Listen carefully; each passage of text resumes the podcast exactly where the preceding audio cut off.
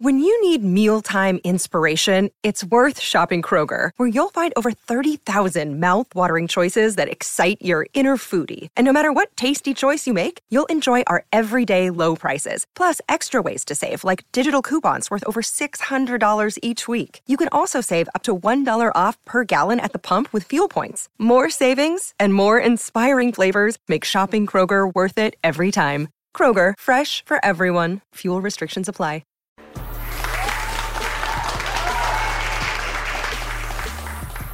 Hey everybody, May is Mental Health Awareness Month, and that is something that we believe is critically important, and we want everyone watching to know, first and foremost, no matter what type of mental health issues you may be dealing with or somebody that you know and love may be dealing with, you are not alone. Whether it is depression, anxiety, addiction, etc., it is nearly universal that somebody is themselves or knows somebody that is struggling with this, and it is very sad that it's not something that more people talk about openly, but we've put together a very special show for you guys today of just the incredible people that we've had on the show that have talked openly about some of their own struggles. So hopefully in watching this, you will see that not only can it be treated, but it's something that you can get to the other side of and be stronger for. So without further ado, check out the show. According to the National Institute of Mental Health, approximately 1 in 5 adults in the U.S., that's 43.8 million, or 18.5%, experience mental illness in a given year. Within this context, so obviously seek help is first and foremost, but beyond that, what does that rebuilding process look like for somebody who's trapped in depression and suicidal thoughts? I've been there a lot in my life, especially before my car accident, my teenage years, then the first woman I ever loved, we had a big breakup, and that breakup sent me down into depression and suicidal planning. And it's tough to dispense advice to people other than get help. And I'll share why. Because that time in my life, I had so many people coming up to me, you know, my friends would come into my dorm room, and Brennan, let's go do something. And you just, there's just, the hope is lost. And what people, I think, make the mistake of trying to do is hype people up. Everything's gonna be okay, you're gonna be great. And what people need who are suicidal is serious psychological intervention. They need to seek support and help. And outside of that, when they do get that support, the first thing a great therapist is going to do, outside of the emotional reflection work of why are you here and what has caused this sort of pattern for you, they're going to get you starting to get some momentum. The most important thing is when you are super down, outside of finding that emotional reasoning for where you are, is to start getting momentum. Because with momentum comes hope. With momentum comes motivation. With momentum comes, you know, that feeling that there's a reason for tomorrow. And so it's as simple as just saying, okay, what are 3 things I'm gonna do today? And I don't mean that like a lot of personal development guys would say, like, what are your 3 big goals for the day? Arr! I'm like, dude, sometimes that first goal is, I'm gonna shower today. I'm really gonna shower today. I'm gonna walk to the library. And I'm gonna come home. And that's all they got. Like literally, that's all they got. And you gotta honor that struggle when you're in that place, like know that where you're at, it is okay that you're there, and now you're gonna need help, and now you're gonna have to set up some daily practices, just every day, win a little bit. Not like win your dreams, not like crush through goals, not like be a badass, not like, no, just momentum, man. You know, most of the guys I've dealt with in that position who were suicidal, outside of their therapeutic work, I said, the most important thing you can do is win the morning. Just win the morning, man. I think that's true for all of us, even high performers. Like if I don't have my morning routine game, I feel, you know, out of sorts. So I think it's true for everybody. You got to own your morning. You got to win it because that starts and sets up everything else. I know you believe that as well. Like people need that discipline, those routines that will help the rest of their day go better. And I don't want to ever be flippant with the advice to people who are dealing with that situation outside of get some help, get some momentum, and be okay if that momentum is really small, because it will build. Trust that that momentum builds, and trust that those gloomy and bad, dark days, trust that those are going to be there. They'll get less and less and less as you learn how to cope, but they're going to be there. And so when they're there, it's one of the, outside of teaching people to bring the joy in my life, I teach people to honor the struggle, honor the difficulty. When we honor the struggle instead of hate the struggle, we can really achieve extraordinary things because our mindset's in the right place. It accept, like, as soon as you honor the struggle, you accept that, oh, of course, there should be struggle here. I should honor this process. When you go to the gym to work out, you like honor that this is going to be hard and honor that process of getting better. And the more that you bring honor to it, the more your psyche builds with strength and you get a little bit of that esteem back because you see yourself engaging something versus avoiding it and running away. You see yourself connecting with something and giving it reverence. You're like I have reverence for the difficulties of life. They may be better. So I don't want a friction-free life. I'm not interested in it. You know, I like to say sometimes that, you know, the journey to greatness begins the moment that our, you know, deep desires for comfort and ease are overpowered by our desires to connect and contribute. The World Health Organization reports that depression is the leading cause of disability worldwide. Globally, more than 300 million people of all ages suffer from depression. Let's talk about mental health then. It features pretty prominently in your book, mm-hmm. and certainly in what you've had to go through. And by the way, your honesty and vulnerability in the book are amazing, and I think that it was hard. I can only imagine, and for anybody that hasn't read the book, they really don't understand what we're talking about. You were really honest. Like, you did not try to paint yourself as like, hey, I'm a stud, look at me. Like, it was such a warts and all biography. Absolutely loved that part of it. Amazing. And I've got to imagine people reach out to you routinely to say that, thank you for that. And it's... Yeah, I didn't know how people were going to react to it. I mean, I had all these people that followed me from Dance with the Stars that loved me. Mm. And when the book hit the shelves, I was terrified. I was like, all these people are going to see a side of me that they have not seen, and they're going to hate me. And it has been a positive response because I was very open and honest. That's incredible. So I can imagine the kind of audience that you would build off of Dancing with the Stars, sort of very much like sort of right down the middle.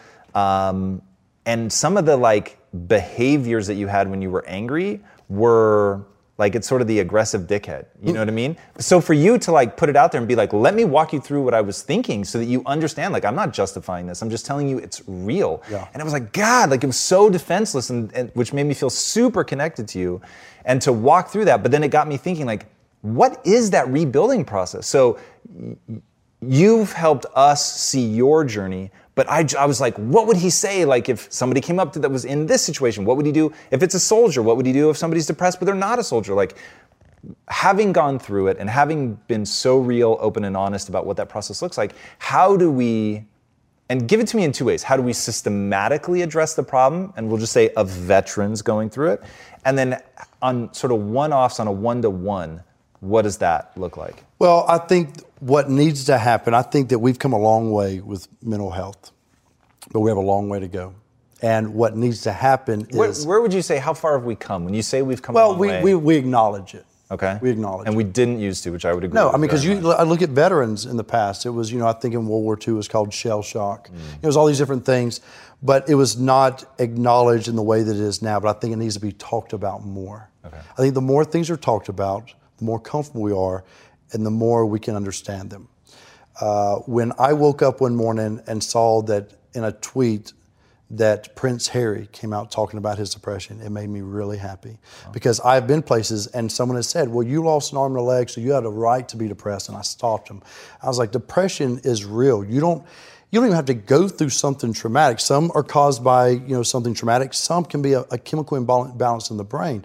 And I feel like if you had heart problems and saw a cardiologist, well, everyone would be concerned about you, would know you're doing better, and it would be open and honest with the crew, anybody you work stigma, with. Not weird. But the most complicated organ in your body, if you have a problem with it, suddenly there's a, we don't want to talk about that. No, and you can get over it. And that's what people need to realize. You can be cured. You can get past it. That's what we need to realize. You know, the reason I did it is because when I was in my depression, I thought I was alone. I didn't open up to anybody. So I thought someone's going to read this and it's going to help them. So I just, as nervous as I was about the book, I kept thinking that one person is going to read it. Well, now it's open up this dialogue, and I'll go and I'll speak, and we'll do Q&A, and people want to talk about it. I gave a speech in Florida, and it was an older crowd. It was just, like I was going to say, they were old. And I speak what's on my heart. Mm. And I gave my speech, and as I was closing, I kind of mentioned some depression. Because I was coming out of the winter months, and it hit me again this past winter, and I went and saw the doctor, and so it was on my mind, and it came up.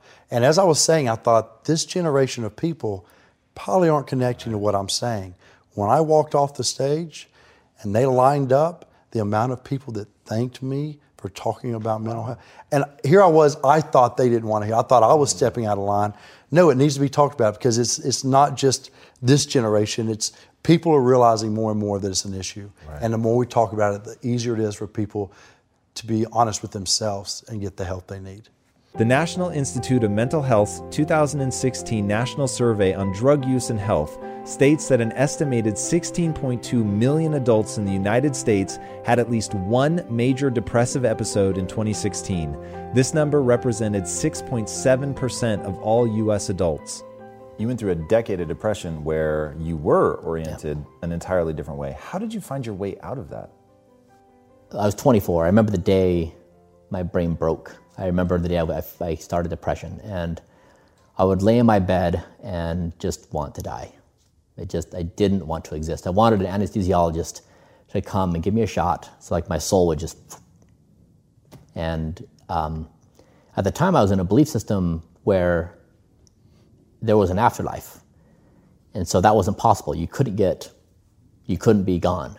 You were around forever, no matter what you did. And in fact, if you took your life, you're not behaving in a way that this belief system, rewards you.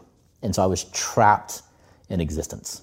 And it was the worst feeling in the entire world because I had no out. But not only that, I had kids. And so I had I felt responsible for being a father. And so I was building Braintree, and I had challenges at home with my significant other, and I had kids who weren't sleeping. I wasn't sleeping myself, working 24/7, having companies break, and like all the pressure, and it just drove me into the ground to a point that I was just delirious. I mean, I was broke, and so I climbed Mount Kilimanjaro at the tail end of the situation. And I got sick. I got the stomach virus, and like 3 or 4 days in, I had the virus for a couple of days. Plus, I was sick with altitude sickness, and I just felt terrible, like the worst I've ever felt. And we got to base camp, and we were at 15,000 something, and I had to make a decision where I was going to climb to the top the next morning. And I thought, let's do it. Like I'm not going to back down from this. And so I did it, and that 4 hours to the summit changed my life. Where the mountain became my problem, and it became a representation of my life. And I started listening to Eminem, my favorite artist, and his defiance against problems. Anyways, I made it to the top, and I just broke down and cried. And it was like, the mountain was my depression. It was my marriage.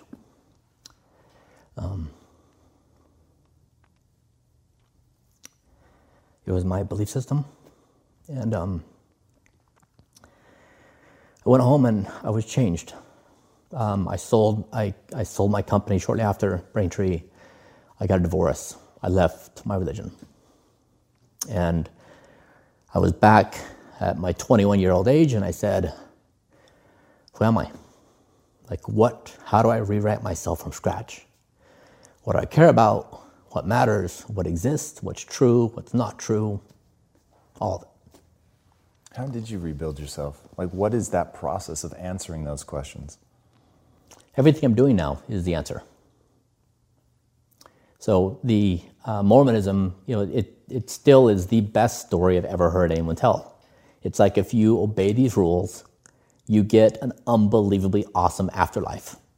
It's just like it's the best you could ever imagine and more. In fact, we can't even imagine it. It's so awesome, as we're told. And all you have to do is obey the rules. It's like super clean. I get that. And when that was taken away from me, it's like, well, okay, so if there's not an afterlife, or is there an afterlife? I don't know. What do I do? And that's why infinite games is the only thing that makes sense to me, is I grew up with this idea that I could continue to play games forever. I want to play games forever. A recent World Health Organization-led study estimates that depression and anxiety disorders cost the global economy $1 trillion each year in lost productivity. So I have a belief that human potential is nearly limitless. Mm-hmm. Now, why do I throw in nearly limitless? Mm-hmm. I do it partly because I'm holding competing ideas in my head. On the one hand, I believe human potential is completely limitless. And then on the other hand, I know if I step off the roof, I'm going to fall and break something. Right? So it's like, and how you reconcile those two things, For me, that causes tremendous anxiety. Really? Well, because I figure as long as we're young and healthy and we take care of our physical hardware, we get enough sleep, we exercise, we eat well, we can more or less take our physiology for granted. Thankfully, I'm very healthy, but I've experienced health scares in my life. Mostly self-created, something happened and then I assumed it was the worst. Right. But I can tell you that in the midst of a panic attack, of a true ontological terror, it doesn't matter if you think you're dying or if you think you're going crazy. It's the same thing. Right. You're losing your grip. Right. You're losing your grip even on your own stabilized identity. And I'm working on some videos on the subject because I think mental health, depression and anxiety in this country are chronic. Mm. In the world, it's one of the most diagnosed illnesses now in the world, more than physical illnesses. We have science, we have vaccines, people living longer, healthier, but they're fucking depressed and anxious, And we have not good systems, I think, to fill our holes. Yeah, it's so interesting. So one of the driving forces behind founding the company was, because people were like, wait, why are you changing, your mission from Quest, this whole new thing? And to me, it's not a different mission. So at Quest, what we were trying to do was wellness, right? Mm-hmm. So now you can get hyper-focused and say, what's the tactic we're using? And the tactic there was to end metabolic disease. But at the end of the day, for me, and I'm speaking for myself, not for my partners, we were sort of focused on very different things. But for me, it was, there were people in my life that I loved, and they were very unhappy, profoundly unhappy. Yeah. And playing the no bullshit, what would it take game, I knew the answer was, my sister was clinically depressed. To help her, she had to get in better shape because she, was in this vicious cycle with food. She had a negative self-body image. Yeah. The only thing that gave her comfort was food, and that gave her a more negative body image and made her feel like she had no willpower and all that, and so she just super destructive. So by giving her food that she could choose based on taste and it happened to be good for her, it got her going in the opposite direction. She started to feel better, look better. She was making one simple choice, eat this bar instead of a bag of M&Ms or whatever. And so it got her going, helped build confidence, all that. It was really, really incredible. But it was about wellness. It was about wanting to see my sister happy, right? So the other side of the coin was always mental happiness. And I believe that we're living through two pandemics right now. Yeah. Pandemic one is the pandemic of the body. It's very easy to see. People are morbidly obese, super visible. Yeah. When somebody dies of diabetes, it's crazy. They're literally burning alive from the inside out. It starts at the extremities. They start, cutting off toes and foot, leg, and, and then you're gone. Mm-hmm. And so it's so visible. Whereas mental illness, on the other hand, the pandemic of the mind, it's invisible. Agreed. I mean, there's Sam Harris, who is also brilliant and I've consulted with on this topic, says, why are we so concerned with the story? Look, the brain is wired to tell stories. So when you're physically uncomfortable, it will tell a story. It will that discomfort will inform the story and give it a negative tinge. Sometimes I feel anxious and when I realize I just have to pee. And I was creating this whole story. And one of the things he said is that you think of anxiety just as a peculiar sensation, like when you have an itch. Mm. When you have an itch, you scratch it if you can, and if you can't, you just let the sensation pass. And he says, try to do the same thing when you feel anxious. Mindfulness meditators talk about that. Just let it come in. Don't resist it. You can just feel it, breathe through it, and if you don't allow it to hijack you, it will just pass, just another sensation. Dude, that's really interesting. So I'll give you one of my anxiety triggers. Being cold. So anybody that knows me knows I'm like freaky about being cold. I do not like to be cold. Uh-huh. The reason I don't like to be cold is the physiological response to cold is exactly the same that I get anyway when I'm anxious. Well, I feel like slightly shivery. Uh-huh. Like, so if I'm super warm but anxious, I'll feel that same sense of being shivery. Yeah. So getting cold makes me feel like I'm really anxious about something. So I'm like, the fuck? Mm-hmm. But that analogy is very helpful. I will begin employing it immediately. Yeah. According to the Anxiety and Depression Association of America, anxiety disorders are the most common mental illness in the U.S., affecting 40 million adults, or 18.1% of the population every year. So first of all, I literally have struggled with anxiety my entire life. And anxiety, for this conversation, the way I define it is the habit of worrying spiraled out of control. You know, you may say that you are a worrier. That's not true. You have a habit of worrying. A habit is a pattern of behavior or thinking that you repeat without realizing it. So anxiety happens when that pattern of worrying about things spirals out of control, and now it starts to marry and manifest itself with physical sensations too. That's all that it is. I know that. I say that's all that it is. Me personally, I struggled with anxiety, I think, my entire life. It became quite acute when I was in my late teens and early 20s. I became medicated in the middle of law school. I took Zoloft for 2 decades. When our first daughter was born, who is now 17, the postpartum depression and the cascading panic was so terrible that not only was I medicated and couldn't breastfeed, but I couldn't be left alone with her. Wow. So when I say you can cure yourself of anxiety, I don't say that lightly. 4 years ago, after I had been using the 5-second rule to change my behavior, how I spoke to my husband, how I negotiate in business meetings, how I conduct sales, the kind of parent that I am, my health habits, my eating habits, curbing the drinking. I thought, I wonder if I can use this 5, 4, 3, 2, 1 thing to get control of my thought patterns. Not my behavior patterns, my thought patterns. Yes, you can. So we're gonna build this conversation, because I want to start with something we can all relate to, and that is, how do you stop worrying, and how do you stop listening to self-doubt? This is how you're going to do it. So all day long, you're going to have moments where your thoughts drift, and I use that word on purpose, because for me, there is a physical sensation when you start to use the 5-second rule, and you start to wake up. Not only on time in the morning, but you wake up to your life and the opportunities in your life. Your thoughts drift. Like, you'll just be hanging out with your friends, and then suddenly you're like, I'm not sure that person likes me anymore.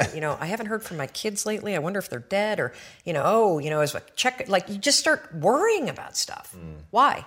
Because it's a habit. Because when you're not paying attention, your brain shifts from you being a decision maker and paying attention to you just kind of spinning things on autopilot, and one of your habits is worrying. The second you wake up and you notice, holy cow, I'm talking some negative garbage to myself right now. 5, 4, 3, 2, 1. You've just shifted the part of the brain that you're using.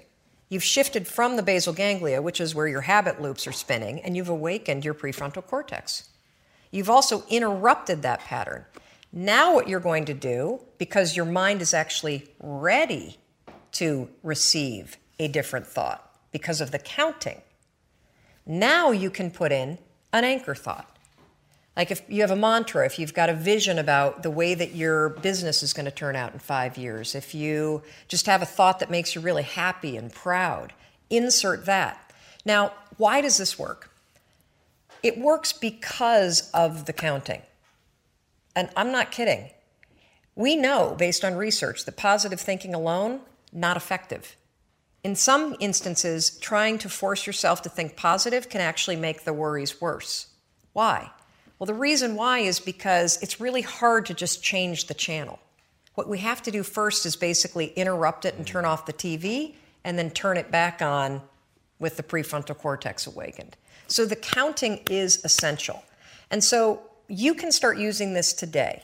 You catch yourself talking garbage to yourself, because we all know, if I were to put a speaker on your head and broadcast, you'd be sitting here in the audience, you'd be in an insane asylum, because the crap that you say to yourself is insane. And the problem is, we listen to it. You'll be in a sales meeting, And you'll be undermining yourself. They're not going to buy. Oh my gosh, I'm in trouble. You're not even present. 5, 4, 3, 2, 1. Switch it back. Get back to that vision that you have about toasting your success or this customer being really happy or you being proud of yourself. Whatever that vision may be, you can control your thoughts. And this is not just us talking about it. This is a tool that you can use. So let's take it a step further. So worrying, if you let it go unchecked, what will happen is you will get used to worrying. You will get used to living in a state where you're slightly agitated all the time. Let me talk a little bit about agitation. So what we know based on research is that physically, in your body, so physiologically, being excited is the exact same thing as being afraid. Let me say that again because it is so important. In your body, being excited is the exact same thing as being afraid. Your body doesn't know the damn difference. Your heart races, your armpits sweat, you're like, you know, you may get tight in your throat, your cheeks may get pink like mine do when I get excited. The only difference between excitement and fear is what your brain says. And the problem is if you have a habit of worrying, guess what you're going to tell yourself is going on? That you're like freaking out, that you're not excited, that something must be wrong. Oh gosh, why would you say something's wrong? Because you got a habit of saying that all the time. Even as I became a speaker for a living, or I'd be on CNN, when I first started doing it, I would be freaking out backstage. But even though, like, you know, just last week, standing backstage, about to go on, 8,000 people, heart races, armpit sweat, you know, my hands get clammy. I'm not nervous, though. Not at all. I'm excited. And so I developed this technique, and research out of Harvard, not based on my technique, but something very similar, proves that if you basically, right before you're about to do something, take a test, run a race, public speaking, a business negotiation, ask somebody to marry you, whatever it may be that gets your heart racing, just do this. Go, I'm excited. I'm excited to give that speech. I'm excited to ask him or her. I'm excited to do this race. I'm excited. Because what happens is you give your brain context, so your brain doesn't escalate the stuff going on in your body. Your brain's not worried. Make sense? Yeah. So you can combine this with the 5-second rule. So we know how to do worrying. You catch your thoughts drift, 5, 4, 3, 2, 1, anchor thought.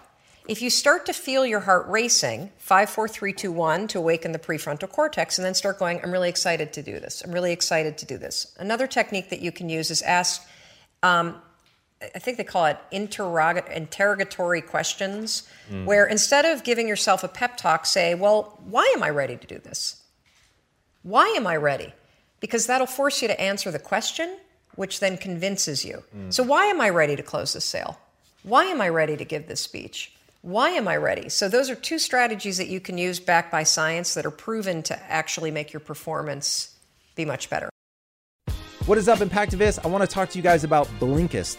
Blinkist is the only app that takes thousands of best-selling nonfiction books and distills them down to their most important and impactful elements. And you guys know me. I am a total freak for reading. Reading is the thing that allowed me to go from totally lost in my life to actually being able to execute against my dreams and have the kind of success that I want, pull myself out of the matrix, build $1 billion brand, all of that stuff. It came down to learning.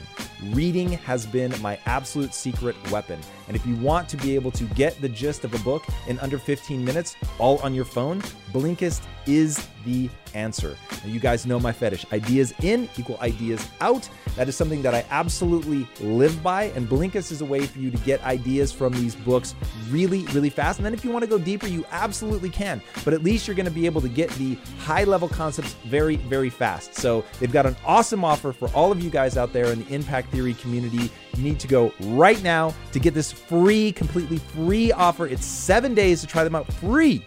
Go to Blinkist.com/impact right now for the special offer. That's Blinkist, spelled BLINKIST.com/impact, and get the 7-day free trial. Try this out, guys. I am way amped up about this. I think you're going to be able to increase your learning massively, and they've got all kinds of books, including Mindset by Carol Dweck, my Obsession Principles by Ray Dalio. You guys know how much I feel about that. So go right now, go to Blinkist.com/impact. That's IMPACT.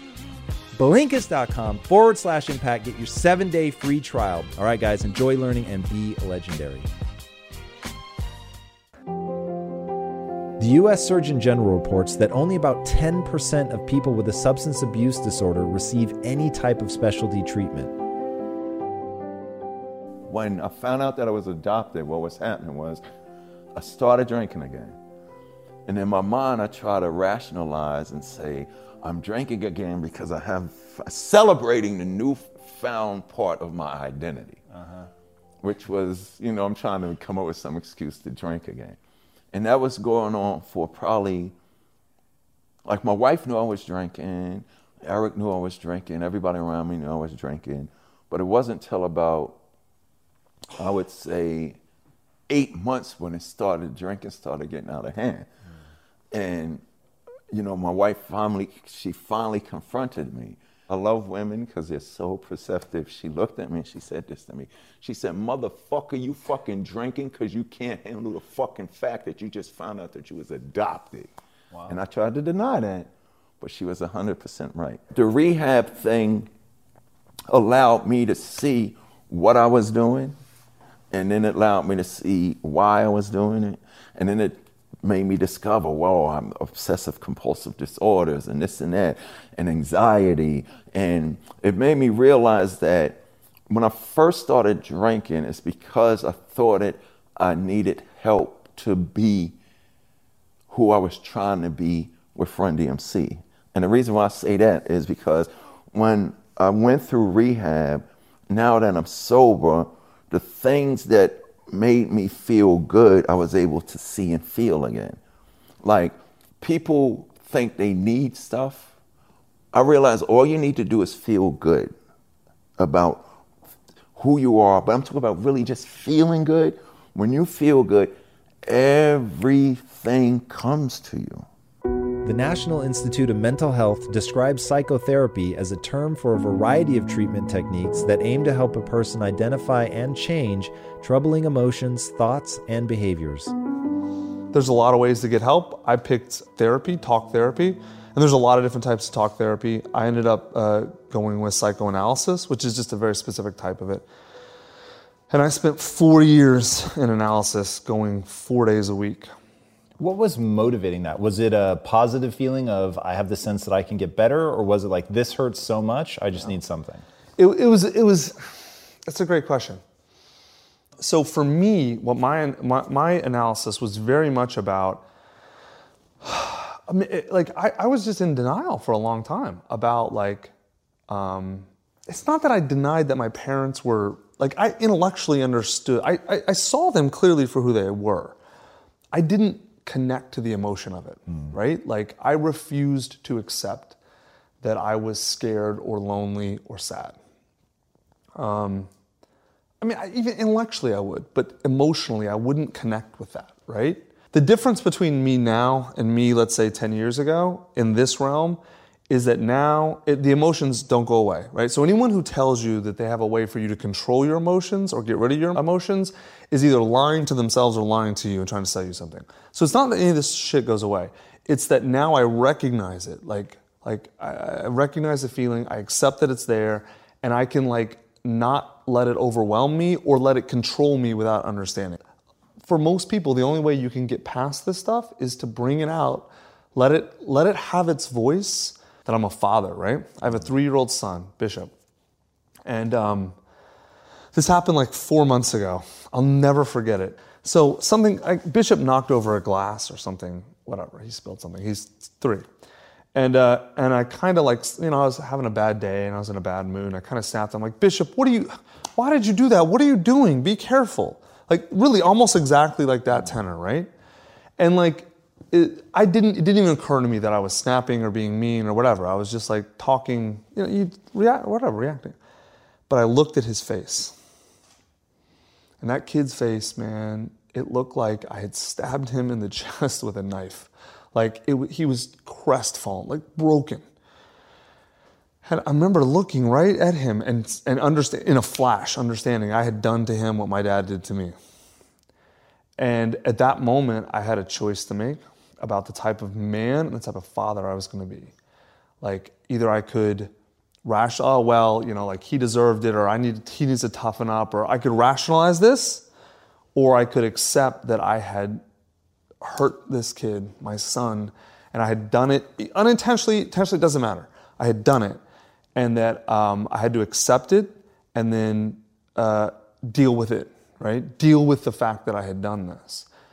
And of course, thank God I went through therapy, right? Because I was able to see it in the moment and understand in the moment what I had done and accept it and then deal with it. And dealing with it is actually pretty easy if you'll accept that, right? But it was really painful. I mean, it's still painful to think about the fact that I did it. There's no way to undo this. But, I picked him up. I said, "Oh, buddy, come here. Are you sad?" And he's like, "Yeah." I'm like, "Okay, why are you sad?"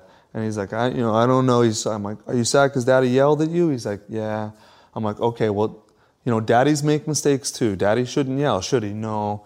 Well, Daddy makes mistakes, and what do? When we make mistakes, we say we're sorry and we clean it up." I'm like, "Okay, well, Daddy's saying sorry to you, okay? Because Daddy shouldn't yell. Daddy made a mistake, and Daddy's sorry. So let's give me a hug, and now clean it up, right?"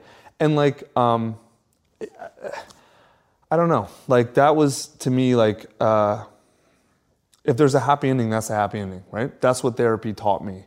And if you had to boil down, so that particular thing to me from the outside, it sounds like ownership is the key there. Ownership of yourself and your emotions and a desire to seek and to feel the painful truth, not just intellectually recognize. The truth in therapy is about connecting with the emotions you are running from and feeling them, no matter how painful or awful they are, because almost certainly they're awful and painful to you. Otherwise, you wouldn't run from them. You're not running from happiness, right? It's not like, "Oh, remember that great memory? No, put that away, hide that." No, that's not the problem. It's the painful stuff. All right, guys, I hope that added a ton of value to you. This was something that was really important for us to put together because one big fear of mine is that people are out there suffering in silence from depression, having suicidal thoughts. And if you're having suicidal thoughts and you're not getting treatment, you are literally playing with your life. So from me to you, please reach out, get the help that you need, get the help that you deserve. There's absolutely no weakness in reaching out for help. In fact, I will say that it's one of the strongest and bravest things that you could do. All right, guys, until next time, be legendary. Take care.